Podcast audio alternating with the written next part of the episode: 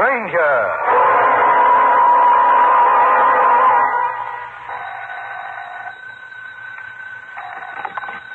Hello. Is this Steve Granger? Yes, it is. Steve, this is Paula Crane. I'm calling from Fairhaven. Paula, how are you?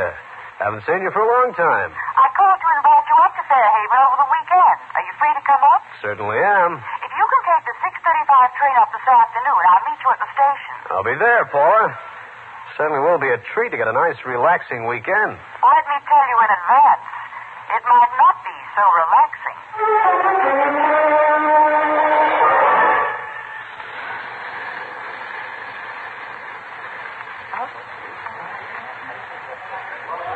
Granger, over here.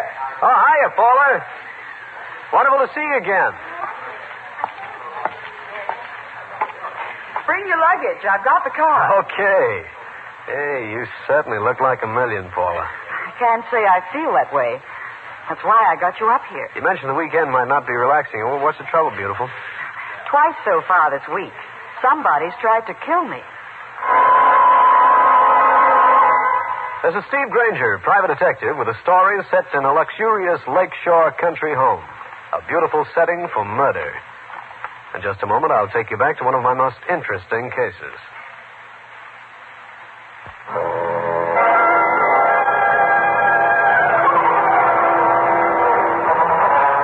Crane, who had invited me to spend a weekend with him, was a girl in her late 20s, strictly the Park Avenue type.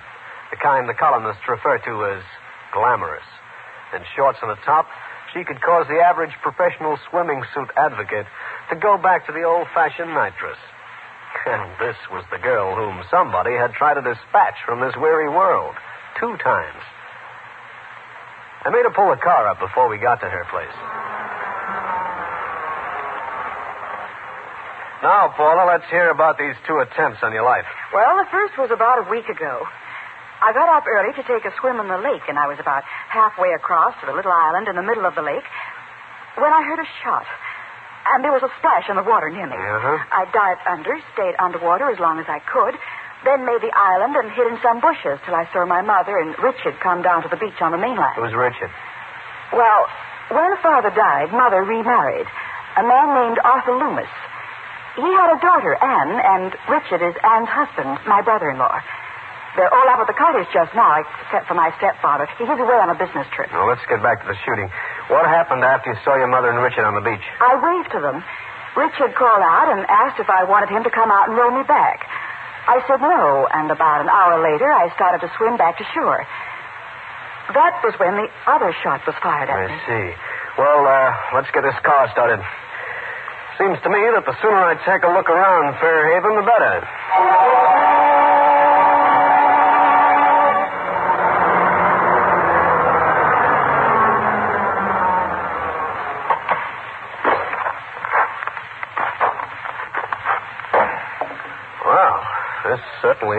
Beautiful spot. There's the cottage up ahead. Call it a cottage? Looks like a country club. See, how many rooms have you got in that hotel? Fifteen. I wonder what the poor people are doing. Oh, there's Mother coming towards us. Don't say anything, please. Of course not. Well, darling, is this your friend? Yes.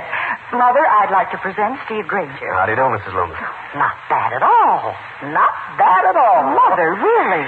Tall, dark, attractive. My, my. I'll show you to your room.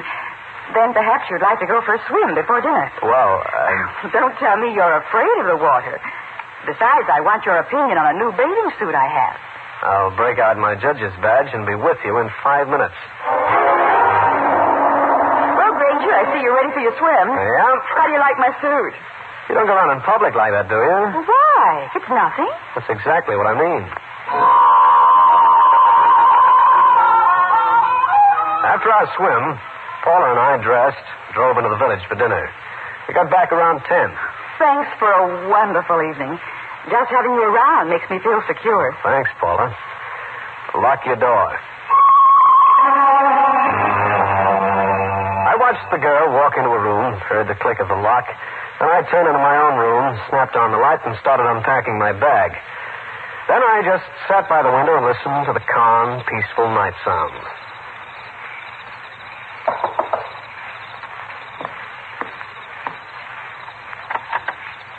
Why, Paula, I thought you were in bed. Come to my room, please. Right. Be quiet. I don't want to awaken anyone.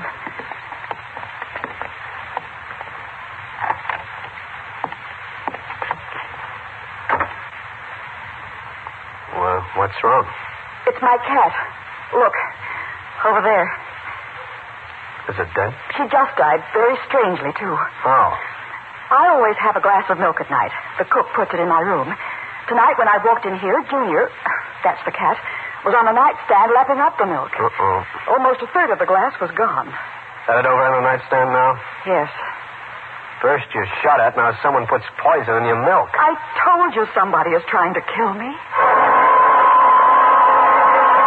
I'll continue with this interesting story in a minute.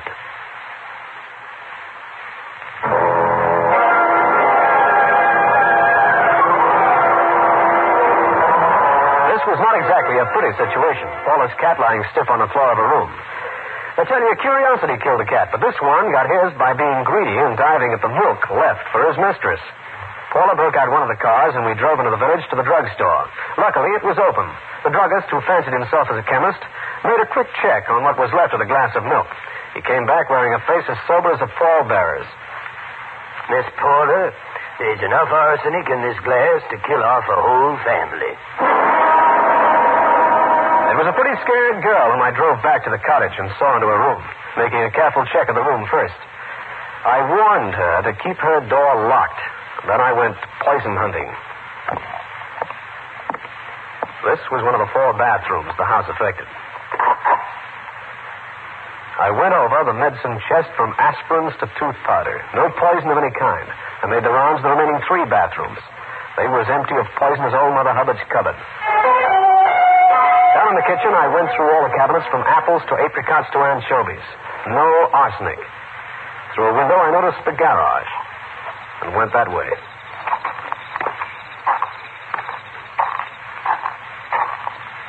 When I got there, I moved inside, felt around for a light switch, and flicked it on. This was a five car job. It was only slightly smaller than the house itself. The cars in it went from the $1,500 price to the category where one doesn't mention money because it's so distasteful.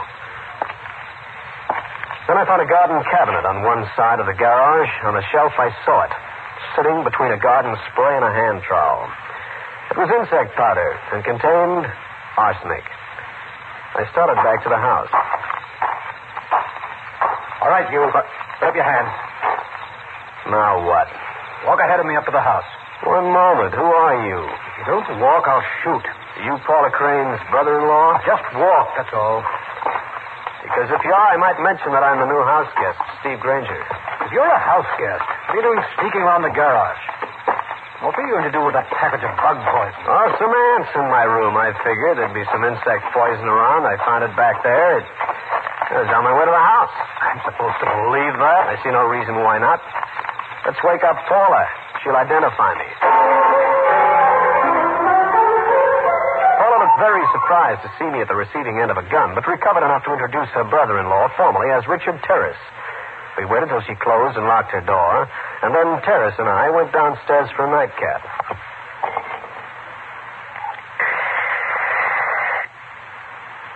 You are, Granger. Oh, thanks. I'm sorry I acted the way I did. Oh, forget it, will you? You see, I've been perturbed recently. I'm a very light sleeper, and there have been prowlers around. Have you seen any of them? No. How long's this been going on? Oh, for about a week. Well, I'm going to bed. How about you? Yeah, me too. Oh, uh, want me to give you a hand with that bug poison? No, no, thanks. Sure, I can take care of that matter myself.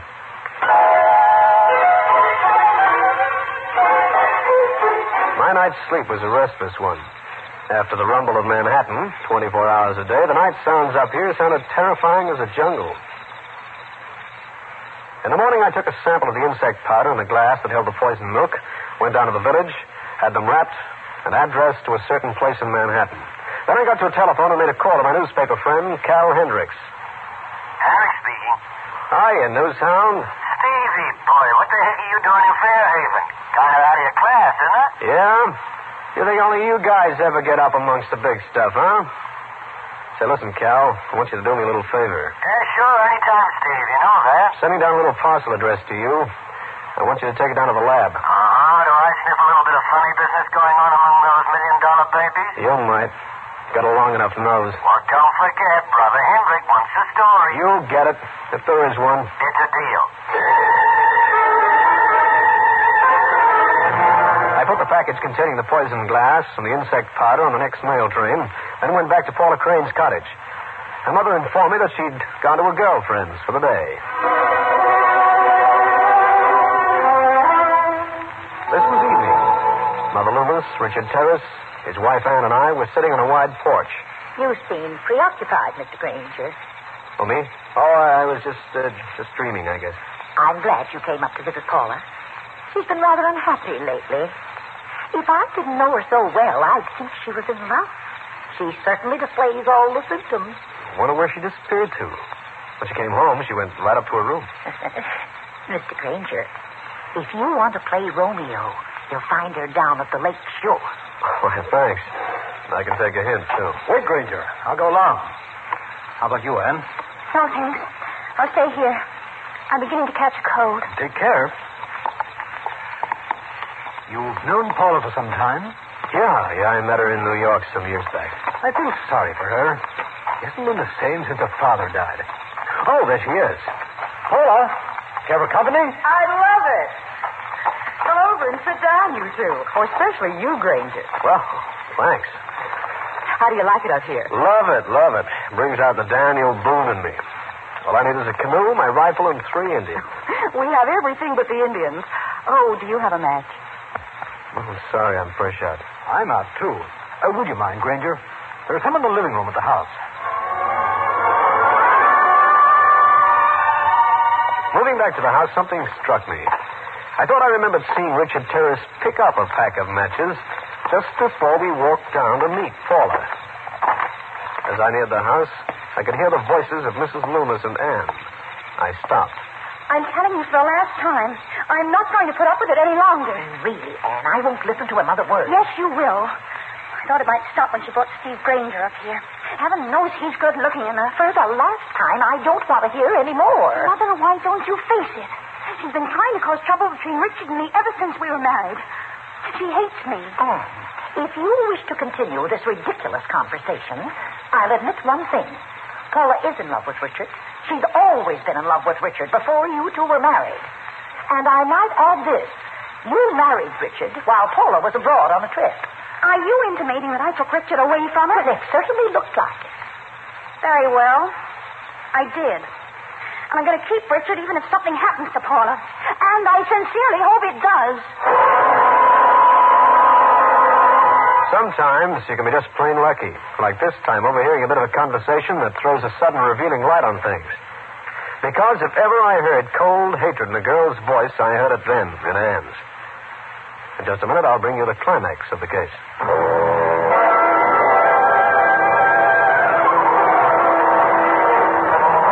Things seem to be clearing up a little bit.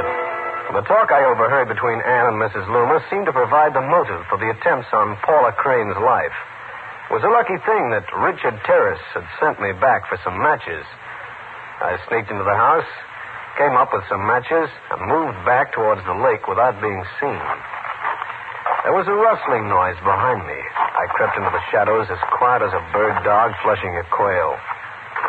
It was Anne Terrace, a slim little shadow who slipped behind a convenient tree to do a little eavesdropping. I decided to do the same thing. Richard, we simply can't go on this way. I can't stand it. Paula, you're acting very foolishly about this whole thing. In the morning, you're going to ask for a divorce. I've told you 20 times. I don't want a divorce. I'm not going to get a divorce. And I want you to let me alone. Think it over tonight and meet me on the island at 7 o'clock in the morning. And, Richard, Yes? you have your choice. Be there or be sorry. I watched Anne Terrace, who'd taken in every word, slink past without noticing me. I hung around a bit longer, gave Paula Crane and Richard Terrace a head start, and moved back to the house myself. In my room, I suddenly felt a thirst. As I helped myself from a water pitcher on the nightstand, I thought about the triangle that existed in this house, a thoroughly unpleasant one, involving a married couple and a stepsister. This would be a good time to see Paula Crane. I started to get up, but never made it. I looked at the moon, which must have gone fixie because it was moving in a slow, tight circle. I shook my head, and this time the loony lunar eye was doing a figure eight. I tried to get up once more, but.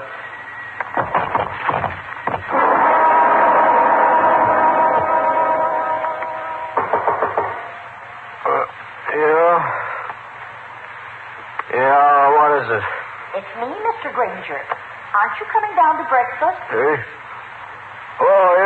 Yeah. yeah, Mrs. Loomis. It's nine o'clock. In the morning? Of course. Right. I'll be right down. I got up. My mouth felt like it had been rinsed with a bilge water from a hundred year old schooner, and I realized I'd been mickeyed with a capital fin. But I made it to the breakfast room. Sit down, Mr. Granger. Have some coffee. Thanks. Morning, Richard. Morning. Do you feel bad this morning, Mr. Granger? Oh, no, no, no. I feel wonderful. Just wonderful. Where's Anne, Richard? I don't know. She's gone off somewhere. Morning, everybody. Uh, hi. Paula. Now, darling, don't tell me that you feel bad, too. Awful. Just like I've been drugged. Did you say drugged, Paula? I did. And I want some air. Granger, how about going for a canoe ride? The exercise will do you good. Young woman, if I wiggled my eyebrows, my head'd fall off. Oh, come on. You need sunshine.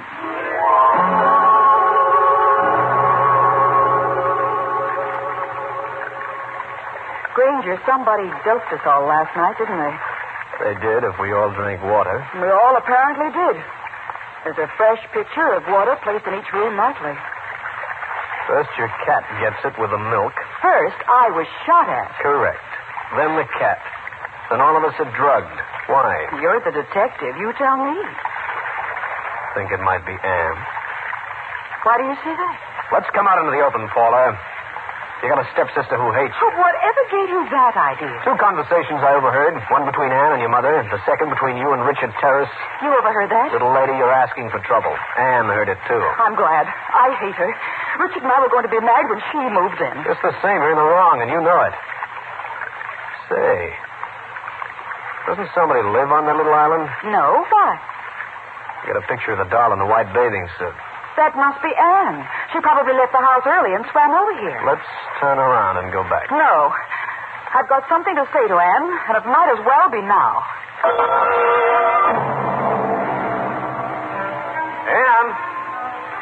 Mind if we come over? Oh, must be sleeping. Come on. Granger, that spot on her white suit. Is she dead? She is. Shot right through the heart. Oh, what'll we do? Notify the police. And tell Richard. Granger. What? That's my bathing suit she's wearing. Yours? Yes, don't you see? Somebody thought it was me. Paula Crane and I made it back to the mainland in a hurry. Ashore, we notified the sheriff first, then Richard Terrace. He insisted on going back out to the island with us immediately. Richard, I don't know what to say. Anne. Oh, Anne. Richard, please. Paul, I ask you to let me alone. If it hadn't been for you, Anne would probably still be alive. Richard, don't say that. She was wearing your suit, wasn't she? Whoever killed her thought it was you. Richard, don't. And I wish it had been you. You've hated her ever since Anne and I got married. Now, take it easy, Richard, will you? And when the sheriff gets here, I'll have something to say to him, too. Now, get away, both of you. I want to be alone with Anne. But, Richard, how will you get back? Let me alone. Come on, Paula. Granger, you, you've got to find out who shot and killed poor Anne. I intend to. And first, I'm going to talk to your mother. But before I had my talk with Mrs. Loomis, there was something I had to do first. This was my own room. The water pitcher was empty. There was just enough moisture left for one taste. That taste had enough dope in it to knock a Republican right out of his party. The same. The pitchers were empty, but contained enough moisture to give me what I wanted. The last room was Mrs. Loomis's. From under the door came the odor of smoke.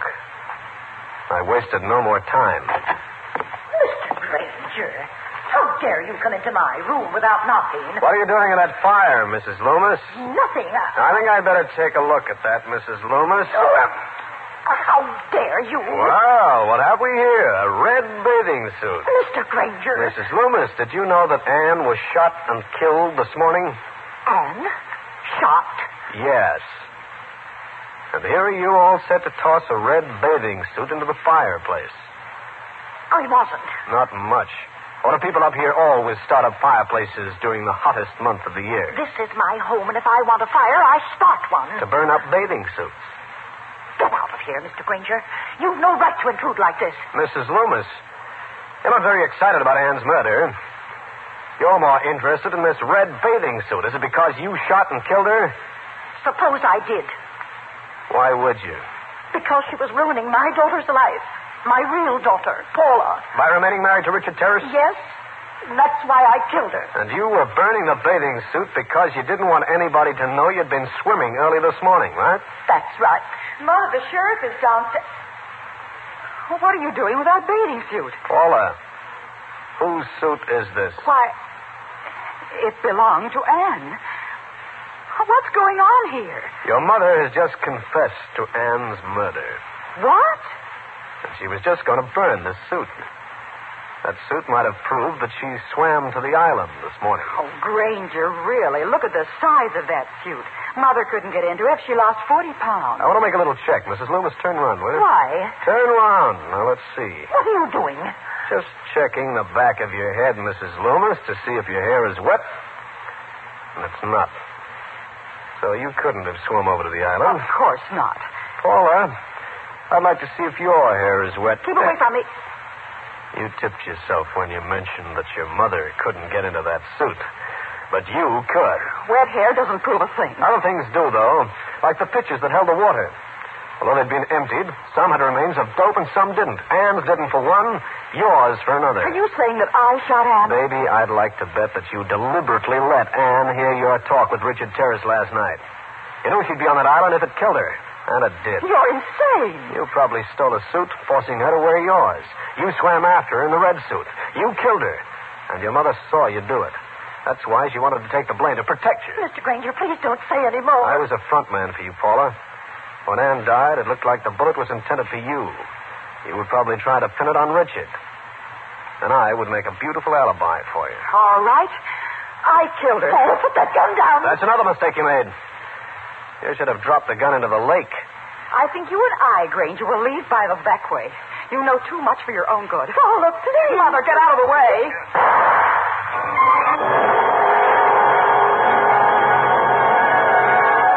Well, friends, that's the story. I'll be back to wrap up the case in just a minute.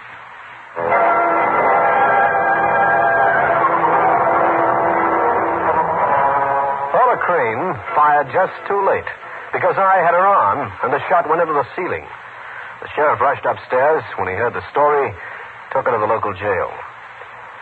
Some weeks later, Richard Terrace and I were in my office waiting for something. You should have told me that night that you were a private detective. Well, I couldn't. I was working for Paula. I was her alibi. The story of the shots poisoning the cats, he set it up pretty nice.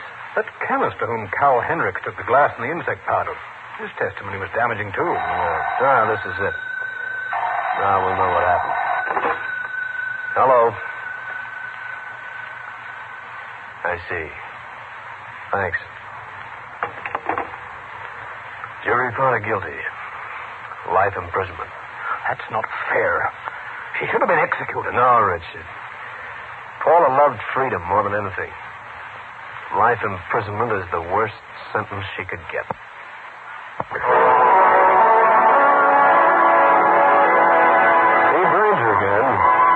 Just heard one of the most interesting cases in my files.